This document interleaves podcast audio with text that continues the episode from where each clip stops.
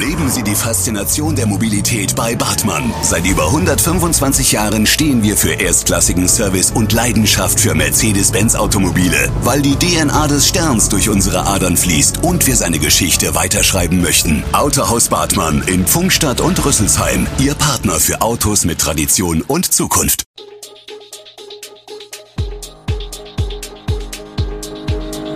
Gude, unser morgendliches News Update. Das Wichtigste aus Südhessen für Sie im Überblick. Guten Morgen aus Darmstadt an diesem 7. Juli. Hackerangriff auf Stromversorger, Entega zahlt kein Lösegeld. Die Straßensperrung am Böllenfalltor kann zu Problemen führen, seit einem Jahr Plastikverbot in der EU. Das und mehr gibt es heute für Sie im Podcast. Die Folgen des Hackerangriffs von Mitte Juni auf das IT-Unternehmen Count Plus Care Tochter des Darmstädter Energieversorgers Entega, sind nach wochenlanger Arbeit seit Mittwoch vollständig behoben. Das teilte Entega-Sprecher Michael Ortmanns an Nachmittag auf Anfrage mit. Auch mitbetroffene Unternehmen wie der Bauverein, HEAG Mobilo oder die Odenwald Regionalgesellschaft OREG, deren Internetpräsenzen zu dem Zeitpunkt noch nicht erreichbar waren, sollten bis zum Abend wieder online gehen. Im Nachgang der Attacke war eine Lösegeldforderung bei der Entega eingegangen. Entsprechende Aussagen des hessischen Innenministeriums decken sich mit Informationen dieser Zeitung. Demnach forderten die unbekannten Hacker 15 Millionen Euro für die Freigabe gekaperter Daten. Die Entega zahlte jedoch den Informationen zufolge nicht und ließ ein entsprechendes Ultimatum verstreichen. Weitergehende Folgen sind bislang nicht bekannt. Eine Reihe von Unternehmen und Gebietskörperschaften, die Dienstleistungen von Count Plus Care in Anspruch genommen hatten und so zu Mitbetroffenen des Angriffs wurden, hatten wochenlang mit Netzproblemen zu kämpfen, waren mit eigenen Dienstleistungen nicht erreichbar und auch vom digitalen Postverkehr abgeschnitten weiter geht es mit Chaos am Böllenfalltor, seitdem die Niederramstädter Straße in Darmstadt wegen Bauarbeiten stadteinwärts gesperrt ist, häufen sich auch hier Unsicherheiten, riskante Fahrmanöver und Verkehrsverstöße. Wie geht es an der Böllenfalltor-Kreuzung weiter? Seit Wochen sorgt dort die neue Verkehrsführung für Ärger. Das Hauptproblem ist der Wegfall der linken Spur auf der Klappacher Straße, die zuvor in den Böllenfalltorweg führte, nun aber zum Gegenverkehr gehört. Wer das nicht weiß und vom Polizeipräsidium kommend geradeaus fahren will, wird zum Falschfahrer. Nicht immer geht das glimpflich aus. Zwei Unfälle habe es wegen der geänderten Verkehrsführung bereits gegeben, sagt Polizeisprecherin Kathi Rosenberger. Es handelte sich in beiden Fällen um individuelle Fahrfehler. Von einem Unfallschwerpunkt sprechen wir aber bei diesen Zahlen noch nicht. Bei der Stadt Darmstadt ist man überzeugt, dass sich die Probleme mit der Zeit legen werden. Eine weitere Problemzone an der Kreuzung ist der Parkplatz des Restaurants Bölle, den Autofahrer wegen der entfallenen Spur auf der Klappacher Straße nun als Wendehammer nutzen. Der Lärm und Schmutz der Autos sei unerträglich und für sein Restaurant geschäftsschädigend, sagt Gastronom Asim Istogo.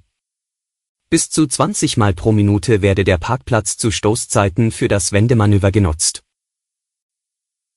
Personalmangel in Darmstädter Kitas, die Quatschmacher suchen, auch Lillys Zauberwald und die Schmuddelkinder. All diese Kitas und weitere Einrichtungen brauchen mehr Personal. Etliche haben Stellenausschreibungen veröffentlicht. Auf einer Demonstration in Wixhausen hieß es kürzlich, in Darmstadt fehlen 50 Erzieherinnen und Erzieher. Die Gründe für den Personalmangel sind vielfältig. Eines der Probleme ist der Ausbau der Kitas, denn der Bedarf an Betreuungsplätzen wächst und Eltern haben einen Rechtsanspruch auf einen Kindergartenplatz. Der Personalmangel führt allerdings dazu, dass nicht alle Betreuungsplätze vergeben werden können. Bis sich die Lage entspannt, würden noch mindestens zehn Jahre vergehen, sagt Bürgermeisterin Barbara Akdenis. So lange will die Stadt nicht warten.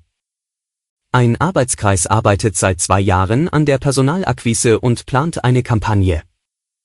Auch über mehr Schulbesuche, um junge Menschen für diese Berufe zu begeistern, denke man nach. Denn die Stadt will weiterhin die Kinderbetreuung ausbauen. Und die überregionalen Meldungen. Wir blicken in die Ukraine. Präsident Zelensky sieht in westlichen Waffensystemen schon jetzt eine kraftvolle Verstärkung der ukrainischen Armee im Krieg gegen Russland. Mit treffgenauer Artillerie zerstöre die Ukraine Depots und andere Ziele, die für die Logistik der Russen wichtig seien, sagte Zelensky in einer Videobotschaft. Das reduziere das Offensivpotenzial der russischen Armee erheblich. Die Verluste der Besatzer würden mit jeder Woche zunehmen, meinte er. Der Donnerstag ist für die Ukraine der 134. Kriegstag seit Beginn der russischen Invasion Ende Februar. Zelensky warf Russland auch einen Raketenangriff auf die Pädagogische Universität der zweitgrößten Stadt Charkiw vor. Nur ein Feind von Zivilisation und Menschlichkeit könne Raketen auf eine pädagogische Universität abfeuern. Und nun eine erste Bilanz des Plastikverbots. Seit einem Jahr gilt in der EU ein Einwegplastikverbot. Auch Trinkhalme, Luftballonstäbe oder aber To-Go-Becher aus Styropor sind seit dem 3. Juli 2021 verboten. Laut Experten bringt das mehrere positive Effekte für die Umwelt mit sich. Denn viele Plastikutensilien wurden durch Produkte aus Naturmaterialien ersetzt. Diese werden seltener in die Meere getragen und sind in der Umwelt abbaubar. Verbraucher sollten jedoch beachten, dass auch Produkte wie beispielsweise Papiertüten nicht nach einmaligem Gebrauch weggeworfen werden sollten. Denn auch wenn sich diese besser zersetzen, werden bei ihrer Produktion viel Energie, Chemikalien und Wasser eingesetzt. Wer Plastikalternativen nutzt oder bereitstellt, sollte sich also auch informieren, wie umweltverträglich diese sind. Alle Infos zu diesen Themen und noch viel mehr finden Sie stets aktuell auf www echo-online.de